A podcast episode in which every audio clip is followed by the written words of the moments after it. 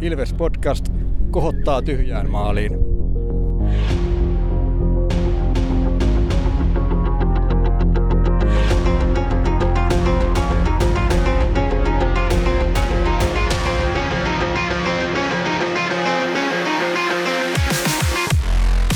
Morjes, morjes ja tervetuloa jälleen Ilves-podcastin pariin. Mun nimi on Tomi Kuusisto ja seurana täällä takkahuoneessa tietenkin asiantuntijat Santeri Kuusisto Moro. ja Markus Kosonen. Morista. Kiitoksia intro-repliikistä. Kaikki kiitos tästä intro-repliikistä kuuluu Jukalle sekä kirjo- käsikirjoitus että lausunta. Kunpa Ilves saisi edes sinne tyhjään maaliin. Se vetää joskus, että voi veljet, kun ei, ei johdata loppuhetkillä, vaan hävitään kaikki pelit. Niinhän meillä nyt, niinhän meillä nyt menee. Tässä jaksossa äänet ei ole käheänä, ei olla oltu nyt just Poris, Porin reissussa, mutta ehkä mielet on vähän käheänä. Että jos, jos ei nyt aivan pakko olisi, niin, niin, mutta, kun on, mutta kun jos ei olisi, niin ehkä tällaisia jaksoja ei sitten ääniteltäisi. Aina ei ole yhtä juhlaa. Ei ole yhtä juhlaa. Kaukaan pääty jätti ainakin yhden jakson välistä, että en, en kyllä tota, en, En ihmettele. en ihmettele enkä, enkä ole millään tavalla syyllistä heitä, että heillä, saa, heillä se on oikeus. Meillä on vähän pientä vielä tämä tilanne kuitenkin. Kuitenkin vielä toivon pilke elää. Ähm, tässä jaksossa puhutaan tietysti noista peleistä ja sitten puhutaan vähän tuosta ää, pään valmentamisesta ja henkisestä tilasta, sun muista tällaisista asioista, mitä, mitkä ehkä nyt nousevat pinnalle tässä joukkueen tarpoessa syvässä suossa. Mutta otetaan ensin kiinni näihin tällä viikolla tulleisiin uutisiin ja aloitetaan ensimmäisenä kaikkein iloisimmasta. Eli kymppitonnissa kävi ilmi, että oikea vastaus on kahden vuoden jatkopahvi Emeli Suomelle. Kyllä, loistava juttu. Kyllä niin, että se oli aika, aika sellainen, kausi kaudelta tulee aina sellainen, kiristyy se naru siinä, että koska Suomi lähtee kuitenkin kokeilemaan johonkin muualle, niin toi iloinen yllätys, että vielä kaksi vuotta tul- tulee lisää. Niin, kyllä se on niin kuin, just niin kuin sanoit, niin mulla niin kuin ainakin jo useamman kauden ollut semmoinen fiilis, että no ei se nyt varmaan enää jatkosopparia tee, mutta mm. niin vaan sieltä painittiin pari vuotta lisää. Että kyllä se vetää suu hymyyn tässä tappioputkenkin keskellä tuommoinen uutinen, että siinä on semmoinen, semmoinen palanen, niin kuin, mitä, mitä tota, ei monella joukkueella ole.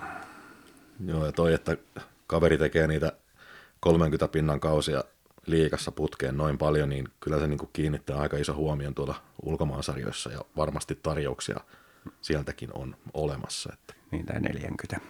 Niin, joo, kyllä. Niin. Kyllä, joo. Ja nyt ei tietysti ole ollut ihan niin tykkikausia, oli pientä loukkaantumista, niin olisiko sillä ollut vähän vaikutusta sitten, että meillä oli saumat. Toisaalta tota, Suomihan seikkaperäisesti avasi siinä tota, tämän, haastattelussa, joka julkaistiin tämän, tämän tota, sopimuksen yhteydessä, että, että, että kyllähän hän oli paljon harkinnut ja, ja tota, monelta kantilta ja, ja tota, tullut kuitenkin sitten siihen lopputulokseen, että, että tota, vielä, vielä Tampere ja Ilves on se hänelle se paras paikka. Että, Kyllä tämä on vielä hyvä. niin, niin. Kyllä mä mietin, että tämä on hyvä. Tarviiko sinä sitten muuta? Tuleva, tuli sellainen vaan mieleen, että ei ainakaan kannata noita, jos tällä asialla on ollut- tämän seikan kanssa tekemistä, niin ei ainakaan kannata rohkaista pelaajia opiskelemaan vieraita kieliä, että on helpompi täällä ihan Suomessa pelata vaan. Että Kyllä, kyllä. Se on varmaan, siis voi ihan oikeasti muuten olla sekin, että luonne vaikuttaa sillä että, että mieluummin, mieluummin on täällä kotimaassa ja, ja sillä mutta, mutta onhan toi, mä en tiedä, musta tuntuu, että mä oon semmoinen rikkinäinen levy, kun mun tekee mieli aina sanoa kaik, melkein joka sopimuksen kohdalla, mitä Ilves julkaisee, niin se, että, että musta tuntuu vaan niin ihmeelliseltä, että me ollaan tämmöisessä tilanteessa, että Ilves, Ilves pystyy pitämään kiinni tuommoisista pelaajista. Niin kuin, että mitä? Että niin kuin viisi vuotta taaksepäin niin ei voisi niin kuin kuvitellakaan.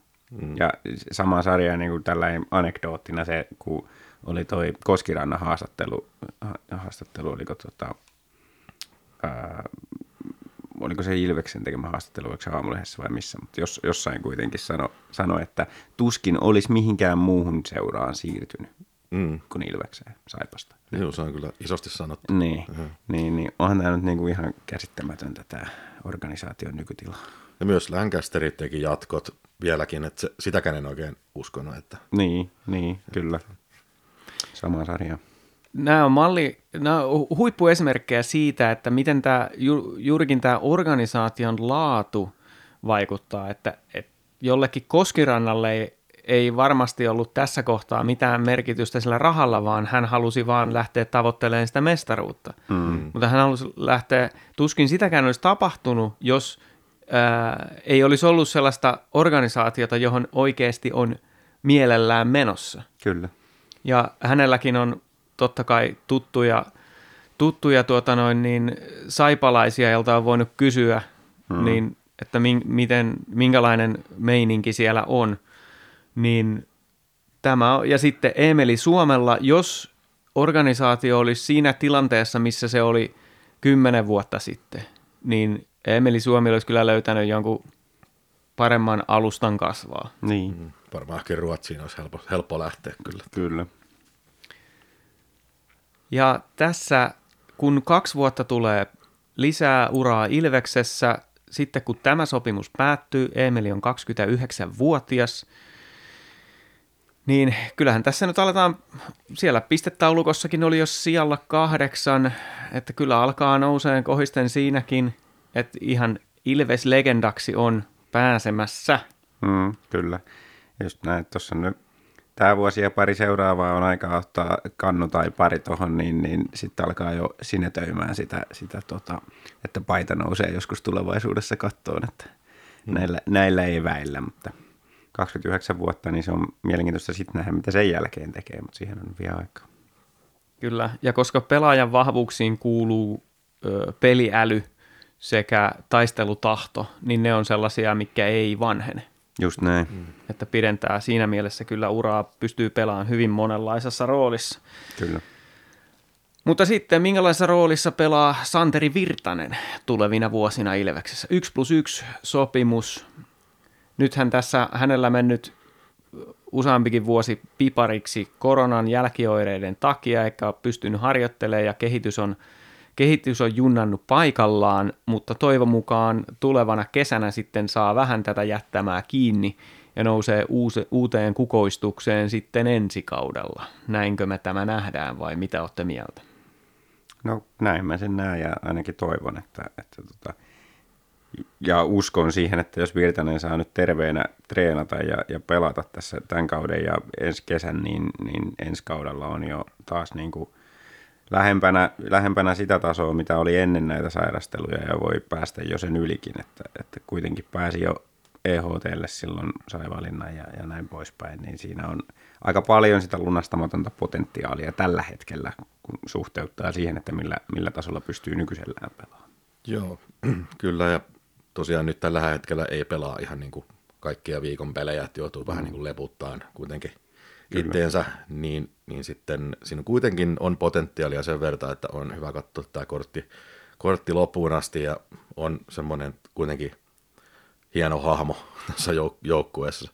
Ihan niin kuin, vaikka pelaajana nyt ei ole välttämättä niitä kärkipelaajia, mutta se on just, että tarvitaan me niitä päteviä jätkiä sinne kolmos-nelosketjunkin ja Virtanen on kyllä sellainen. Ja, ja tota, ehkä vähän tulee mieleen tämä Airolan sopimus aikaisemmin, että, että tota, ei ollut millään tavalla oikein päässyt osallistumaan joukkojen toimintaan, mutta silti tehtiin jatko, että katsotaan se kortti loppuun, että se on kuitenkin skoutattu sellaisena pelaajana, mistä on Ilvekselle hyötyä ja, ja halutaan se katsoa. Kyllä. Ja niin kuin Santeri sanoi itsekin haastattelussa, että hän ei pysty pelaamaan ihan sillä tasolla, kun ei, ainakin näin ymmärsin itse, että ei ole se fyysinen jaksaminen ole sillä. Hmm. Kuitenkin ää, Virtasen pelityyliin liittyy tietty ajokoiramaisuus, niin se vaatii, vaatii kyllä fysiikalta tosi paljon. Kyllä. kyllä. Ja se rooli, rooli, mikä hänelle sitten muotoutuu, niin se, se jää nähtäväksi, mutta kyllä mä näen niin kuin eväitä, eväitä olla ihan, ihan niin kuin tota kakkos-kolmosketjussa semmoinen, semmoinen tota monipuolinen liimapelaaja ja energiapelaaja, joka, joka tota, tekee töitä kovasti molempiin suuntiin. Ja kun ei ole missään nimessä kädetön sen kiekon kanssa, niin voi, voi pelata niin kuin ihan noissa, noissa tota, tulosketjurooleissakin. Joo, ja sitten on mahtava persoona. Hmm. Tosi siistiä, että Ilveksessä on, että hän on nimenomaan Ilveksessä, koska ainakin mua kiinnostaa hänen uran kehityksensä ja kaikki haastattelut, mitä Santerilta tulee, niin ne on aina Kyllä. viihdyttäviä. Ja tosi siisti kontrasti oli tämä Emeli Suomen ja Santerin Virtasen haastattelut. Kyllä. Se oli hyvä, kun katsoi aina peräkkäin, niin sitä näkee kyllä aika hyvin. Mutta hei, muuten täytyy Makkoselle sanoa tuosta propsit, että oikeasti oli todella yritti saada niin. Emililtä jotain, niin. jotain irti. Siinä oli kyllä kaikki mahdolliset kaivinkoneet käytössä, kun yritti kaivaa sieltä Emililtä jotain, jotain tota, saada irti, mutta, mutta tota, niin, niin, et propsit siitä kyllä. Virtasen kanssa ei ihan yhtä paljon tarvinnut. ei tarvinnut. Lähinnä huitoa, että mulla olisi vielä toinenkin kysymys. niin.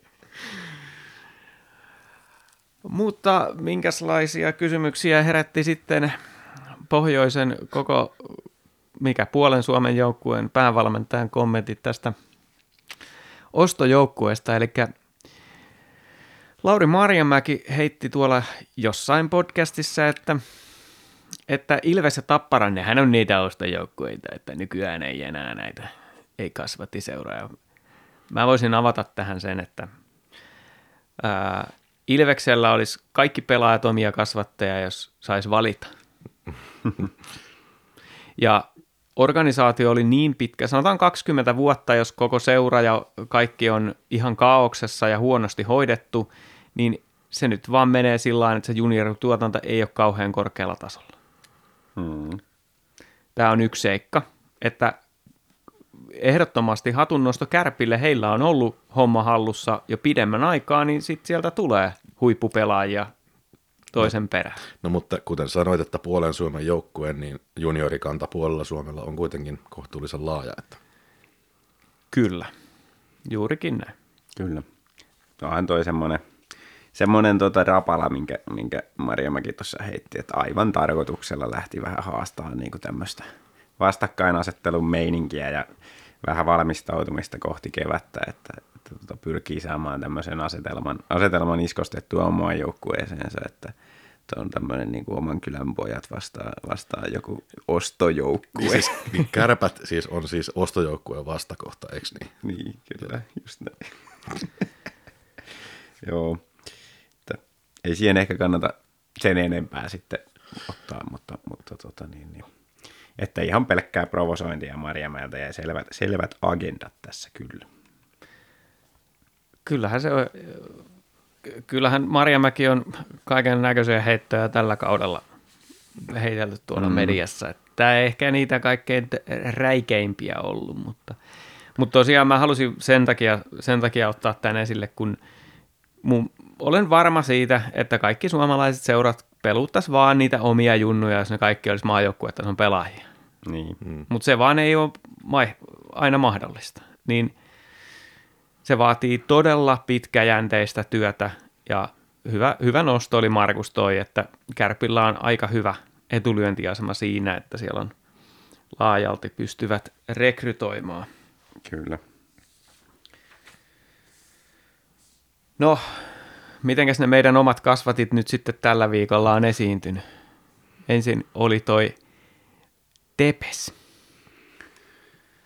Joo, viikko käyntiin Tepsi-pelillä ja tota, niin, niin kyllä täytyy sanoa, että nyt oli jonkunnäköinen, en tiedä oliko sitten henkinen krapula siitä, siitä tota, lau, niin kuin viikon, viime viikonlopun tota, otteluista, että kun oli paikallispeliä ja, ja S-karnevaalia Porissa, niin tota, oliko siitä sitten jonkunnäköinen henkinen krapula vai, vai oliko, oliko treenijumia vai mitä oli, mutta tota, niin, niin, ei ollut kyllä ollenkaan niin kuin samantasoinen peli, mitä on aikaisemmat Ilveksen ja Tepsin väliset koitokset ollut tällä kaudella, että ensimmäinen erä varsinkin niin oli melkoista niin kuin sukkasillaan sipsuttelua molemmilta joukkueilta, että se, se raju kamppailupelaaminen, mitä on nähty aikaisemmissa peleissä, niin kyllä loisti poissaolollaan tuossa ekassa erässä ja, ja tota, peli oli muutenkin semmoista vähän, vähän semmoista niin kuin puolivaloilla tota, läpsyttelyä molemmilta joukkueilta. Mun mielestä aika, aika heikko tasoinen erä siihen nähden, mitä on totuttu.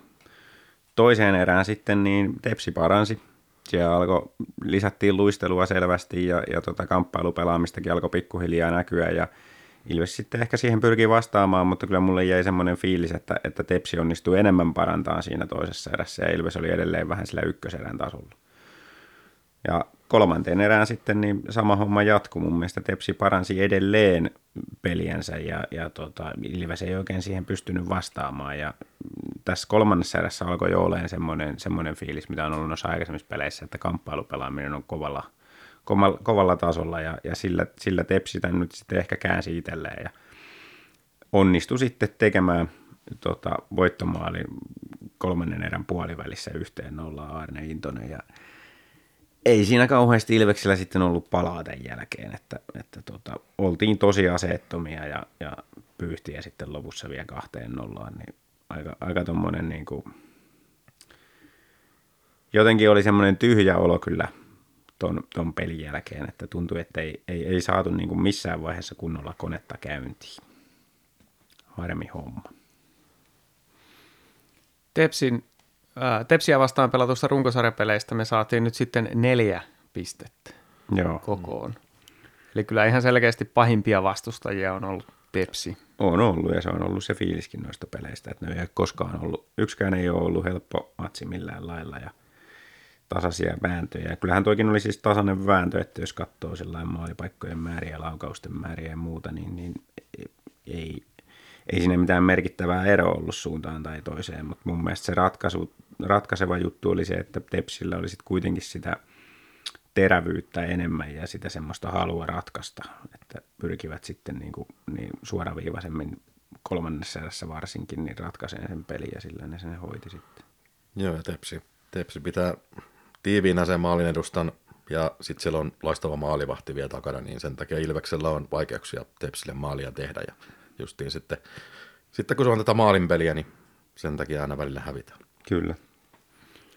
Eniten näistä tepsiä vastaan pelatuista peleistä ehkä itse ja harmittaa se, mikä oli livenä paikalla katsomassa se juhlapeli, joka hävittiin jatkoajalla 1-0 ja siellä oli ilmeisesti tosi huonolaatuinen jäänin pelin taso ei mm. päätä huimannut, mutta siinä pelissä oli kyllä Ilveksellä niin paljon paikkoja, että olisi pitänyt se edes yksi tehdä, mutta se oli ehkä sitten enteili tulevaa Juu, se maalintekovaikeuksia. Se olisi pitänyt kaiken järjen mukaan voittaa se veli. Ja samalla, samoilla sanoilla voisi kuvailla tätä HPK Ilves-ottelua. Perjantailta olisi kyllä pitänyt voittaa tämä peli. Ensimmäiset 10 minuuttia täyttä dominointia. Tähän peliin oli muuten valmennus vähän reagoinut tähän maalittomuuteen, kun oli Koskiranta laitettu Suomen ja Ikosen keskelle. Tämä oli siellä muitakin muutoksia, mutta tämä oli ainakin henkilökohtaisesti mielenkiintoisin haku. Mutta se alun painostus ei johtanut sitten maaleihin, niin liigan yksi parhaita pelaajia Michael Jolie sitten todella taitavasti puolustajan kautta teki maalin. sitten. Joo, lähti haastamaan kolme pelaajaa ja sieltä kuitenkin sujutti. Kyllä, näin ne, näin ne taitavat jätkät onnistuu. 2-0 maalikin oli hyvin erikoinen tilanne siinä kiekko pomppi maalin edessä ja Langhammer oli sitten takamuksellaan tai selällään siellä ja kiekko lirui maaliin. Mutta jos sitä tilannetta katsoo, se, kun se Jolin tilanne oli sellainen, että eihän tuollaisia voi oikein niin kunnolla puolustaa pois, sellaisia vaan joskus sattuu, mutta tässä tilanteessa kyllä ihan selvästi, kon, ensinnäkin Konna karkea harhasyöttö omalla alueella, niin pyöritys jatkoi omassa päässä. Sitten Konna ja Löfi molemmat hävis laitakamppailu ja oli yhtäkkiä laidan puolella, kun Kerhonäjät oli Ilveksen maalin puolella. Ja sitten Löfi työnsi vielä Seppälän Langhaamerin syliin. Niin siinä oli kyllä niin monta virhettä peräkkäin, että, että ei ollut ihme, että, että omissa soi. Joten tilanne sitten tasaantui. Maalit oli tosin kotijoukkueelle 2-0 tässä ottelussa, missä jostain syystä HPK teki kauden yleisöennätyksen. Sen tiedä, mistä, mistähän se voisi, voisi erikoista.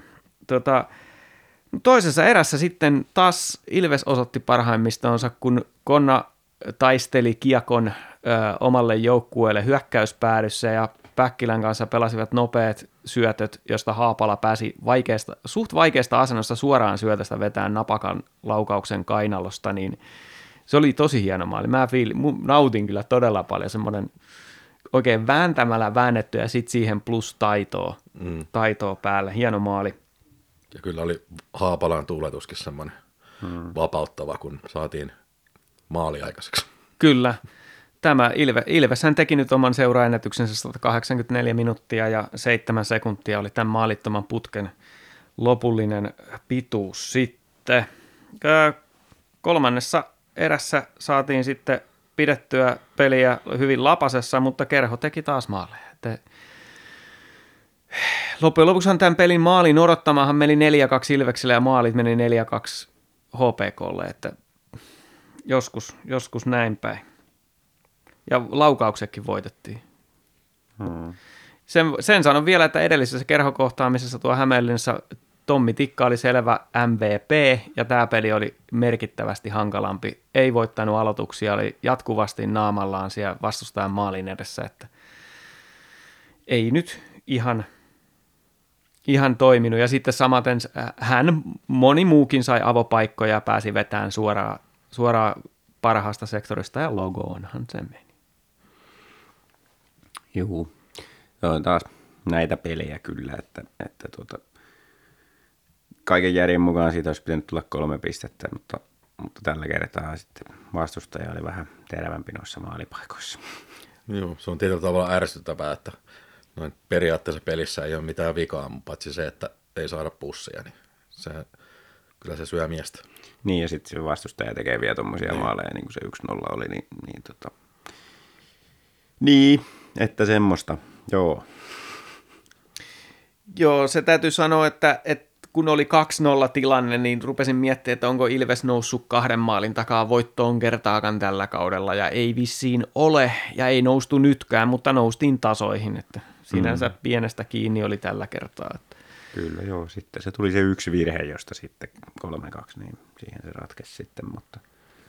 Joo, voitaisiin listailla, listailla tota, äh, kenen virhe se oli, mutta koska se ei ollut Tuomas Salmella, niin ei oteta niitä puheeksi.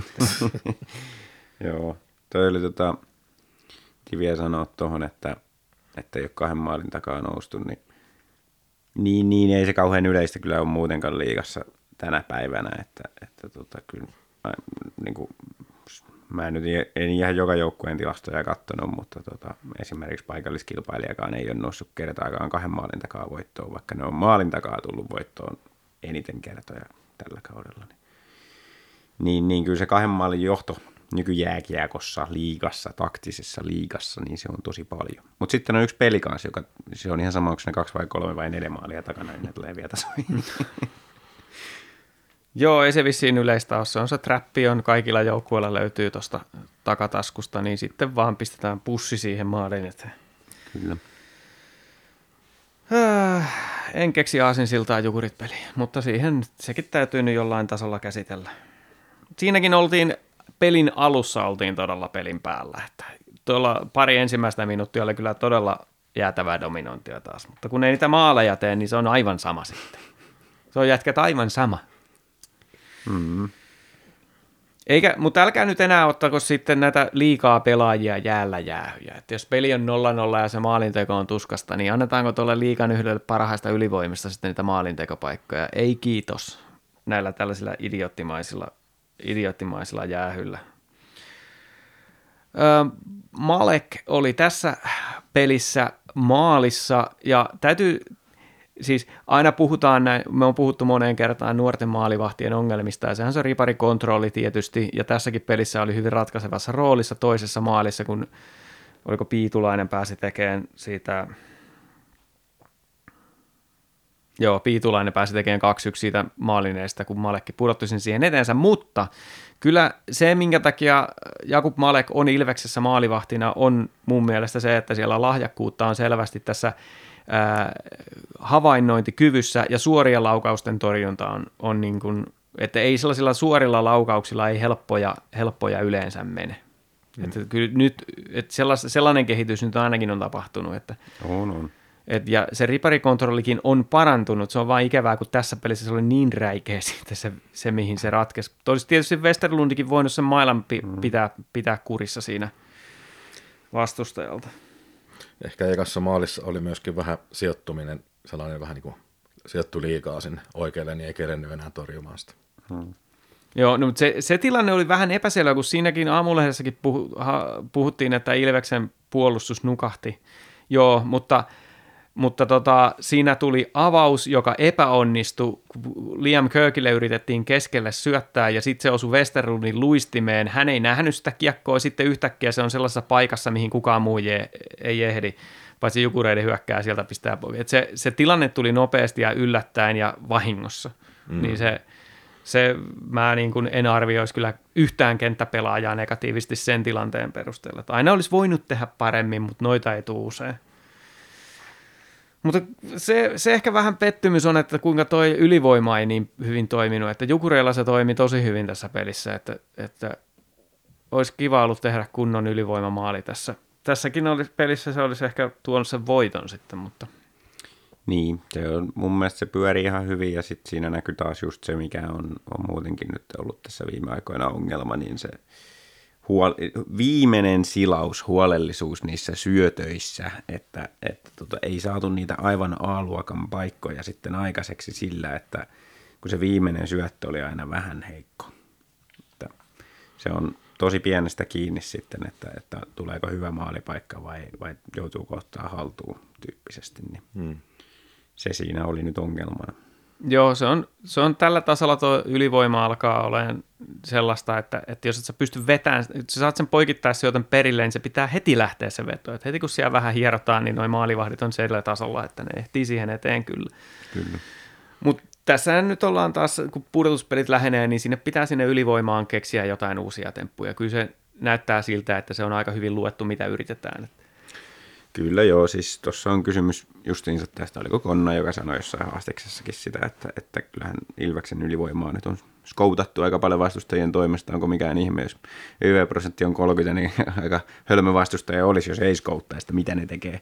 Että jo pitää keksiä vähän uusia kuvioita ja mun mielestä esimerkiksi alu- alueelle vientiä nyt onkin jo vähän muutettu sillä että pystytään, pystytään sitä varjoimaan. Mutta muutenkin pitää löytää niitä uusia, uusia kuvioita ja se pätee myös 5-5 peliin, että kyllähän vastustajat on oppinut paremmin ja paremmin kauden edetessä pelaamaan sitä Ilveksen viivan kautta pyörittämistä vastaan, että tuossa nyt kaikkia noita tämän viikon pelejä, jos katsoo, niin pystyy hyvin havaitsemaan sen, että kun Ilve, Ilveksellä kiekko tulee viivaan, niin jos se on yhtäänkään lähellä siellä sitä, sitä niin kuin laitaa, niin siihen iskee vastustaja heti pyrkii saamaan katkon siihen, riiston siihen, vähintään vaikeuttaa sitä sillä paineella, että Ilve, Ilveksen syöttöpeli on siinä vähän vaikeampaa, jolloin tulee se, että Ilves ei pysty niin kuin pelaamaan maalia kohti, vaan, vaan joutuu vaan pyörittämään siellä, niin kuin siellä laidan vieressä, vaihtaa, vaihtaa paikkaa, syöttää siinä jät, jätön jätön jättöä siinä laidan vieressä, ja se ei johda maalipaikkaan kauhean nopeasti sitten. Että. Niin ja sitten kun saadaan sinne viivaan sitä kiekkoa, niin siellä on yleensä sitten lihaa niin paljon eessä, että, että tota, se ei niin kuin läpi mene kovin helposti. Kyllä, kyllä. Mutta siis niin kuin yksinkertainen asia, että vastustajat on alkanut rohkeammin paineistaan Ilveksen pelaajia siellä siniviivalla ja nyt sitä tilaa ja aikaa ei olekaan niin paljon kuin alkukaudesta, niin, niin se on vaikeampaa sitten, mutta et siihenkin pitää tietysti lääkkeitä keksiä ja mun mielestä siinä on niinku ihan havaittavissakin se, että, että sitä pyritään niinku sitten varjoimaan sitä, että välillä pyöritettäisiin myös sieltä alempaa, että syötetään, syötetään sinne niinku syvemmälle hyökkäysalueelle, että siellä pitäisi sitten olla enemmän sitä tilaa, koska jos vastustaja uskaltaa tulla sinne viivalle, niin se venyttää sitä niiden viisikkoa ja nopeilla syötöillä pitäisi pystyä pelaamaan, että kyllä sitä yritystä siinä on, mutta, mutta se ottaa aikansa taas se, että, että tota, opitaan vastaamaan siihen, mitä nuo vastustajat tekee. Ja sitten se, että nythän on keskitytty puolustuspelaamiseen tässä. Me puhuttiin siitä, eikö puhuttu viime jaksossa siitä, kuinka on paljon puolustuspelaaminen kehittynyt, niin mm. liiga on semmoinen sarja, ja varmaan kaikki jääkiekkosarjat on semmoisia, että se peli joukkueella kehittyy koko kauden ajan. Niin Ilveksellä nyt viime aikoina on keskitytty siihen puolustuspelaamiseen, ja se hyökkäyspeli ei ole niin paljon kehittynyt kuin vastustajien puolustuspeli, jolloin se maalinteko on mennyt vähän vaikeaksi.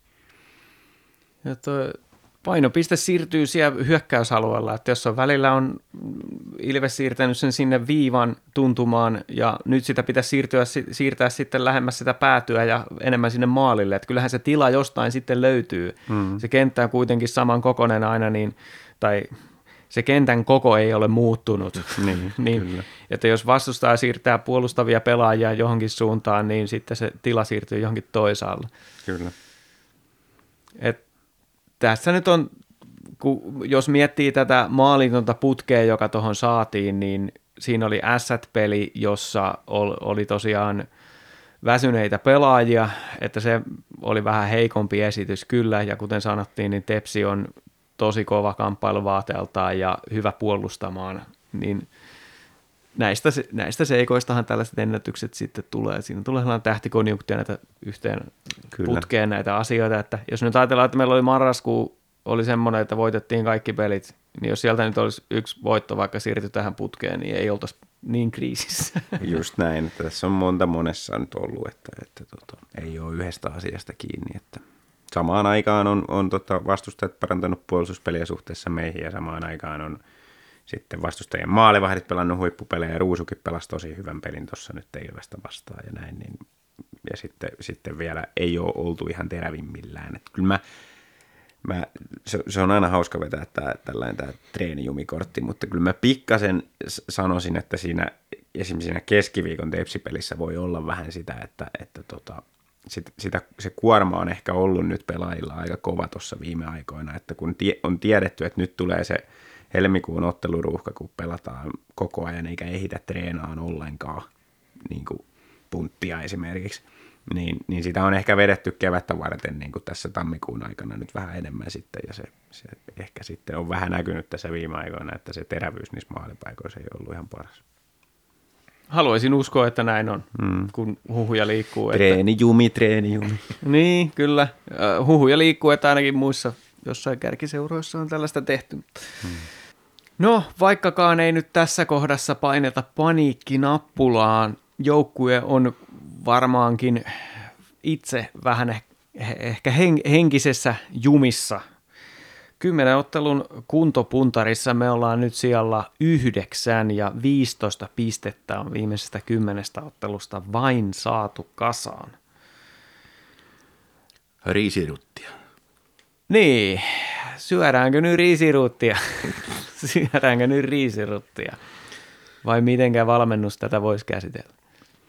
Onhan toi tietysti, että viimeiseen, viimeiseen neljään peliin on tehty kolme maalia, niin voi sitä, voi sitä jonkinnäköisenä riisinä pitää sitten. Mutta. Niin, pelin kuva on kuitenkin se, että saadaan paikkoja, mutta ei tehdä niitä maaleja. Ja sillä että kun on puolustuspeli nyt panostettu näin näistä hyvin, niin silti siellä tulee niin kuin isoja virheitä, koska ollaan usein niin kuin myöhässä tilanteista.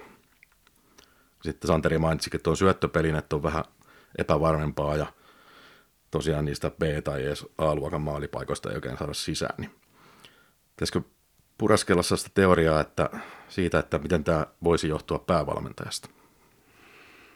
Pureskella vaan. Spekulointi on aina kivaa.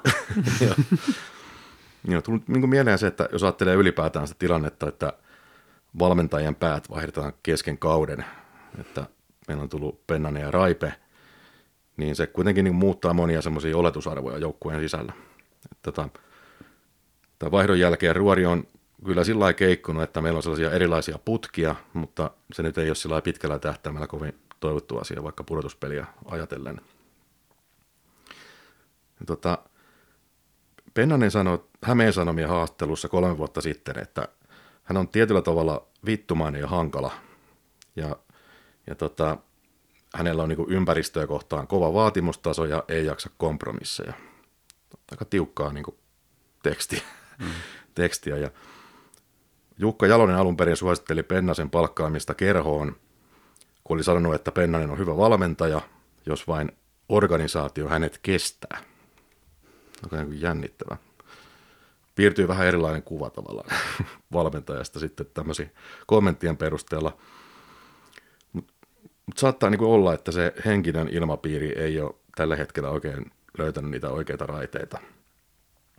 Et Pennanen pelaa niinku, tai per, penää pelaajan luonteen perään ja sitä, että sitoutuuko hän niin kuin Pennasen arvoihin ja yhteiseen tekemiseen. Ja tämä on nähty myös otteluhaastatteluissa tällä kaudella, kun on mainittu, että asenne ei ole kaikilla pelaajilla kunnossa tai ollaan sitä kahden kerroksen väkeä. Tämä on sinänsä, sinänsä jännä, että kuitenkin Pennasen filosofiaan kuuluu tämmöinen, että tehdään turvallinen ympäristö. Ylehaastattelusta 2021 niin tota, Pennanen sanoi, että valmentamisessa on tietyt kulmakivet, joista hän ei neuvottele.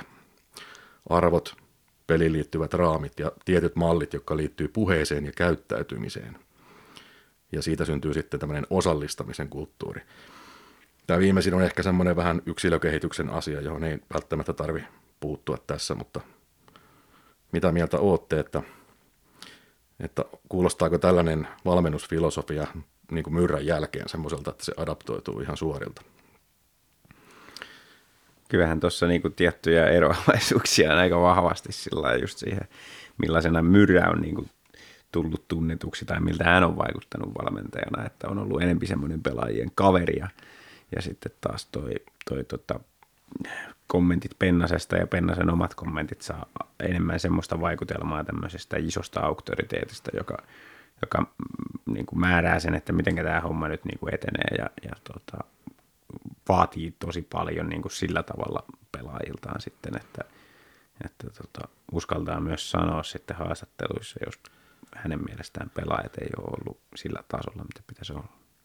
Joo, Pendo on omin sanojensa mukaan niin aloittanut semmoisena huutovalmentajana, eli on ollut vähän niin kuin pelokas ja se saanut sitä auktoriteettia sillä, että sitten huutaa pelaajille ja näin. Mm.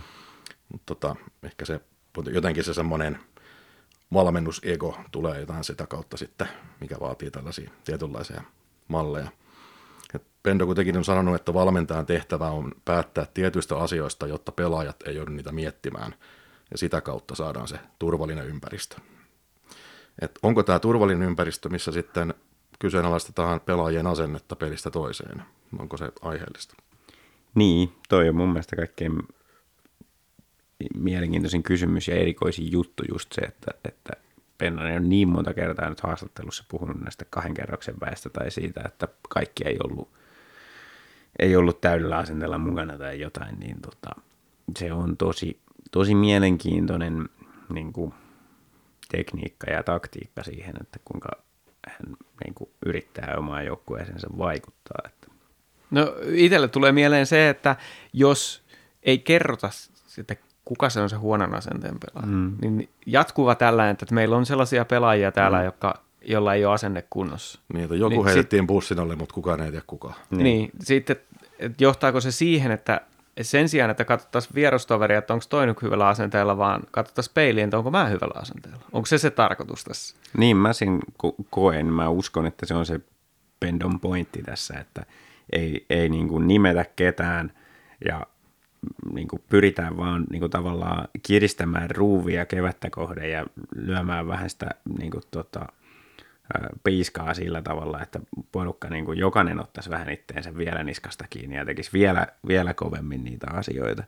Mutta sitten samaan aikaan toi Markuksen viittaus tuohon turvalliseen tilaan, niin on ihan, ihan hyvä sillä että – että siitä kyllä voi tulla pelaajille semmoista epävarmuutta myös, että ylimääräistä mailanpuristusta, että jos sitä mm. alkaa miettiä niin sillä että, että onkohan mä nyt yksi niistä, mitä toi valmentaja tuossa tarkoittaa, että, että tota, mä, en, mm. mä, en, mä en ole tarpeeksi hyvä. Ja samaan aikaan ikään kuin ne syötöt lipsuu vähän huonosti ja sitten se viimeistely on myöskin sillä että paikkoja, mutta ei saada sisään. Nämä on just niitä asioita, missä vaaditaan sitä pientä luottamusta. Ja, mm. ja tota, voiko se olla, että tämä on sellainen, mikä vaikuttaa siihen, että alkaa mailla vähän puristaa. Niin. Tosi hyvä nosto ja täytyy aina muistaa toikin, että kun Myrrä oli valmentajana, meidän peli oli sellaista aika nojas kahteen asiaan. Oli viimeistelytehokkuus, joka oli aivan poikkeuksellisella tasolla koko runkosarjan osalta, plus satumainen va- maalivahtipeli. Hmm. Niin nämä oli ne kaksi peruskalliota – Ää, ja aina puhutaan siitä, kuinka maali, maalin teko on itseluottamuksesta kiinni. Ja kun Myrrä puhuu itsestään päänvalmentajana, mulle jää aina sellainen mielikuva, että se on osittain hänen ansiotaan se, että se viimeistely on sillä tasolla, mitä se on. Että mm. pelaajilla on se itseluottamus kohdalla. Kyllä. Ja Siis ny, nythän, Myrrä, Myrrä oli renkaiden pumppaaja. Kyllä, että varmasti ne taktis, tai tämä pelin valmentaminen ja taktiset nyanssit ei ollut hänen vahvuutensa, eikä hän sitä sellaisena mainostanutkaan. Että se Pennasella on todennäköisesti aivan eri levelillä nämä asiat. Mutta tässä kohtaa sitten se tosiaan joukkueessa ilmapiiri on muuttunut ja männä vuosina Ilveksen peleissä on ollut joukkueella tosi iloinen ja nauravainen meininkin tällaisia Mike Halmoja ja Joona Ikosia lukuun ottamatta. niin, niin tuota, ehkä, ehkä vakavoituuko se nyt?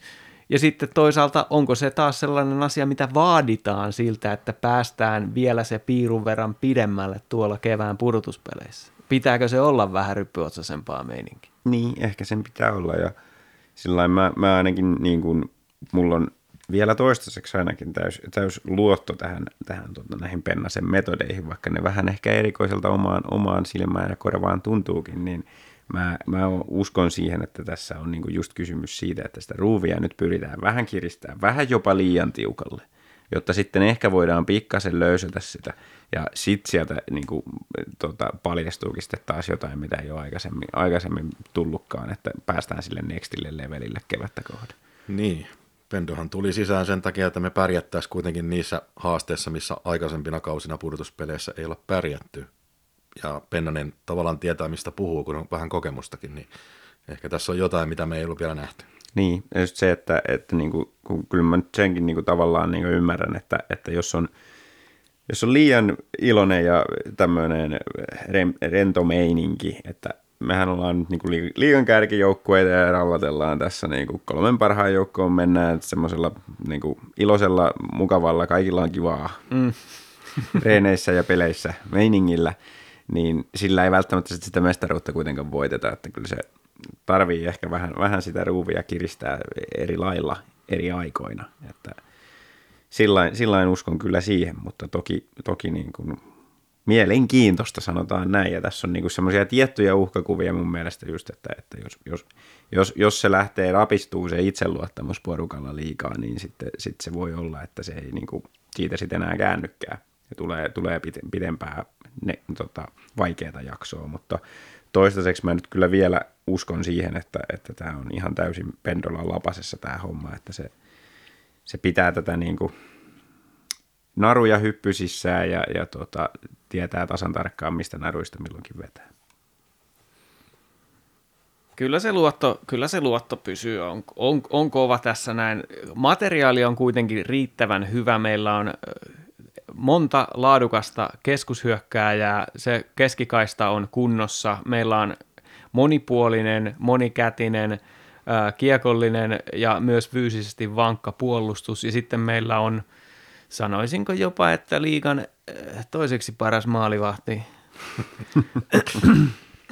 ykkösmaalivahtina, niin se, mistä on puhuttu, että onko meillä riittävästi maaleja tekeviä, maaleja sylkeviä laitureita, sielläkin on vielä sitä realisoimatonta potentiaalia, jonka toivoisit heräävän vähän eloon tässä kevään tullessa. Mutta jos pelit pysyy vähämaalisina ja pelitapa on timantti ja, ja maalivahti seisoo päällään, niin ei tässä nyt vielä voi sanoa, että eikö olisi hyvät mahdollisuudet. Kyllä se just näin on. Hmm. Tämä on taas venähtänyt tämä jakso. Miten, miten me tehdään näin pitkiä jaksoja nykyään? Eikä tässä ollut mitään asiaa. Pelit on ihan kauhe, karmeita kuraa no, ja ketään edes... huvittaa säänettää niin, yhtään mitään. Niin, haluttu edes tehdä tätä jaksoa. Ei siis näin pitänyt käydä ja taas kävi. Joo. No, mulla oli kauheasti muistiinpanoja muista liigajoukkueista, mutta tämä oli paljon mielenkiintoisempi keskustelu tästä Pendoliinon kulkureitistä. No, se pysyköön raiteillaan ja jatketaan viikon päästä. Katsotaan sitten, ollaan taas, voidaan haaveilla Jypin tyhjennysmyynneistä sun muusta. Tämä oli Ilves Podcast. Mun nimi on Tomi Kuusisto ja seurana takkahuoneessa olivat Santeri Kuusisto sekä tietenkin Markus Kosonen. Pitäkää arki laadukkaana.